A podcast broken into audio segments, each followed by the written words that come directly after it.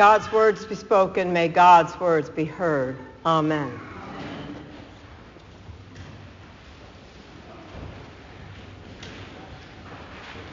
Hallelujah. Christ is risen.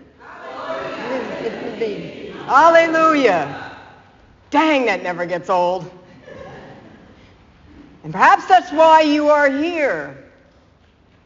You already know the story, just as with Christmas. And yet, here you are. Now, maybe you came because your parents, grandparents, or spouse made you.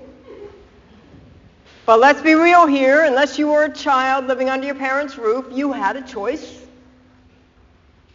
And the choice you each made was to be here, in person, this most important day of our faith.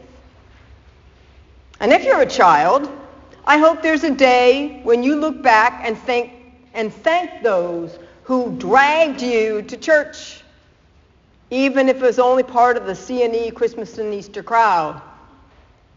Because this proclamation we just made, it changes everything. And it has for centuries.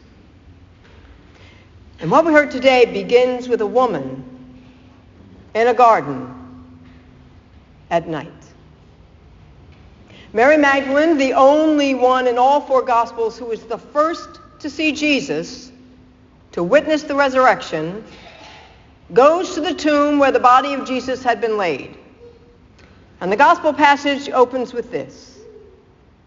Early on the first day of the week, while it was still dark, Mary Magdalene came to the tomb and saw that the stone had been removed. Now there's more to the story. She tells others, they come and take a look. It, it says they believed, but they didn't understand Scripture. So the only thing they could really believe was that the body had indeed been stolen. They left. But Mary remained. Her grief keeping her in darkness, even as the break of dawn began to rise above the garden mist. Maybe that's why she bent in to look into the tomb. The tomb was the last place the one she loved had been. And it was dark. It matched how she felt. He had been brutally killed. And to add to more pain, she now could not grieve beside his body. Instead of the darkness she expected, though, she saw two angels in white who would ask, Woman, why are you weeping? And after she tells them she is looking for her Lord, she turns and sees another who asks her the same question, Woman, why are you weeping? And she doesn't know it's Jesus speaking until he calls her by name. He then tells her not to cling to him, but to tell the others, I have seen the Lord. And this is why Mary Magdalene is known through the centuries as the apostle to the apostles, the first to receive the good news and the first to preach it to others. This is the gospel we heard today. I mean, there's a lot to take in, especially that crazy bit about the beloved disciple and Peter. I mean, what the heck? But there is something we sometimes miss. And it is right at the beginning. While it was still dark, Mary Magdalene came to the tomb and saw that the stone had been removed. While it was still dark. In the Gospel of John, light and dark are featured prominently as metaphors for knowledge and understanding. Nicodemus visits Jesus at night, trying to know more about him. Judas leaves the Last Supper, and the narrative notes that it was night. The gospel itself opens with, What has come into being in him was life, and the life was the light of all people. The light shines in the darkness, and the darkness did not overcome it. So it's no coincidence that Mary came to the tomb while it was still dark in this gospel, where the others have her arriving at or after dawn. She did not yet know what was to come. No one did, even though Jesus tried to tell them. Her heart ached with grief. Her eyes were filled with tears. The cruelty of the world had cut her to the core. The authors of this gospel wanted us to understand all of that with that simple reference. It was still dark. It was still dark because no one yet knew the good news. Today, we may feel a lot like Mary. It seems the, the cruelty of the world has come to our very doorstep with every breaking news story, from natural disasters to the many ways in which we crucify Jesus today.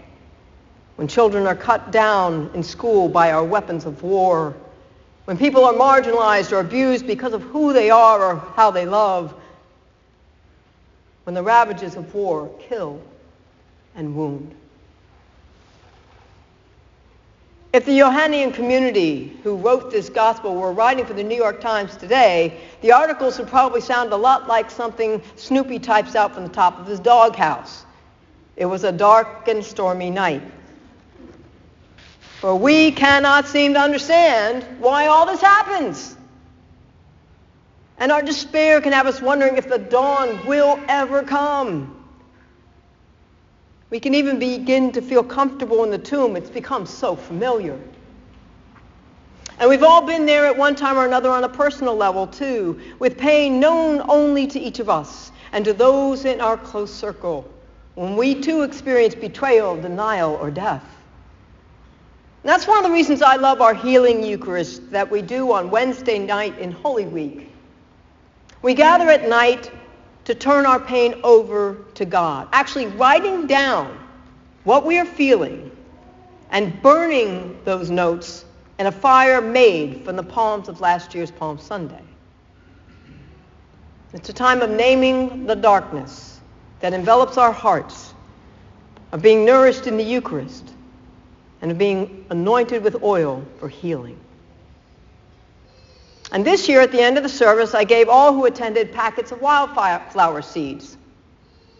Now, the thing about seeds is they don't really look like much, do they? Right? I mean, little and seemingly lifeless. And we put them into the darkness of the soil and wait and hope in winter and early spring that something's going to happen. But if you look at the garden in those seasons of winter and early spring, it wouldn't seem like anything happened at all with those little things. Sometimes we can think that about our world or our lives. Nothing ever changes. Darkness, despair, hate, and death seem to always be. Mary and the other disciples have, must have felt that way too, having placed their hope in Jesus and experiencing his arrest and brutal death on the cross. But we know that when it comes to gardens, as the earth warms and the spring rains come, from the dark soil sprouts new life. And the same is true for us because of the story we tell today. And it's all right there, right in the first sentence. Now, Mary did indeed walk to the tomb at night, yet there's a part we sometimes miss. The stone was already gone. And so was Jesus. The resurrection had already happened. Jesus didn't rise from the grave at dawn. It happened at night. And that, my friends, that's the good news we celebrate. That God's divine light is at work in the world even when we or others cannot readily see it. That is our faith. And it's not an easy leap. It runs counter to our senses. It challenges us to see things in new ways. Yet because of the empty tomb, we have hope at the foot of the cross. We know that light is always present in the darkest of nights, even if we cannot yet see it. And we know that new life is always possible in the face of death.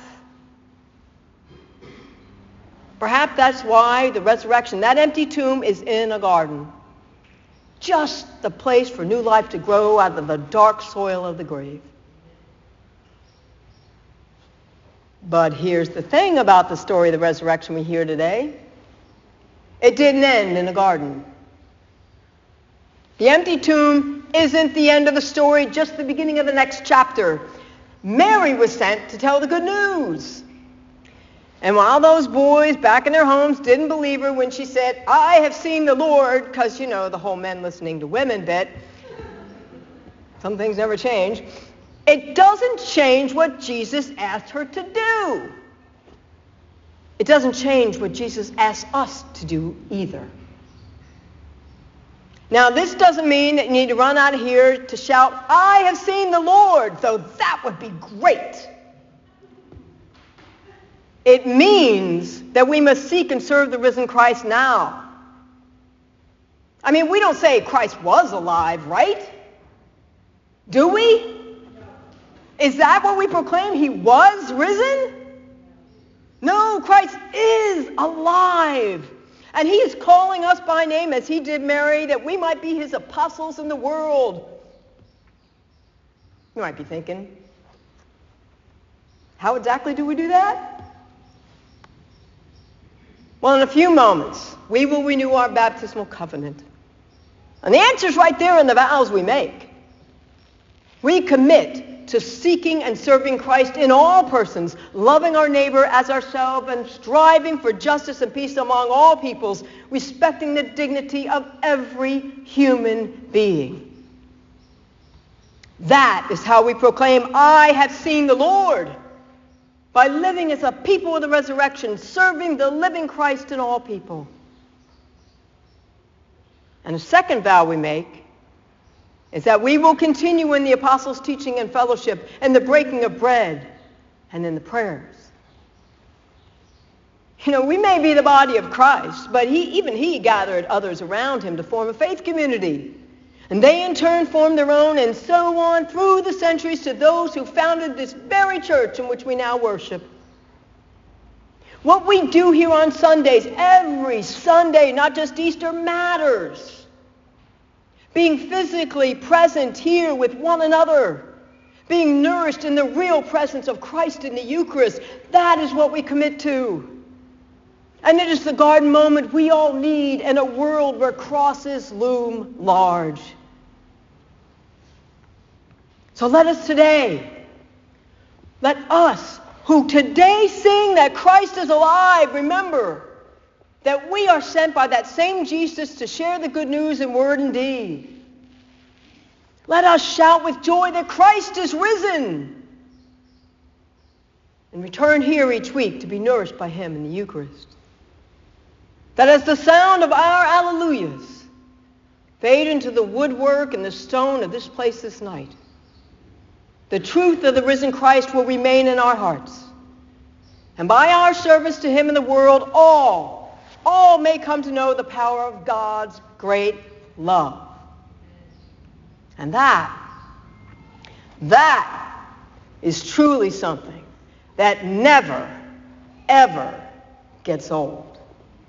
Happy Easter, everyone. Amen.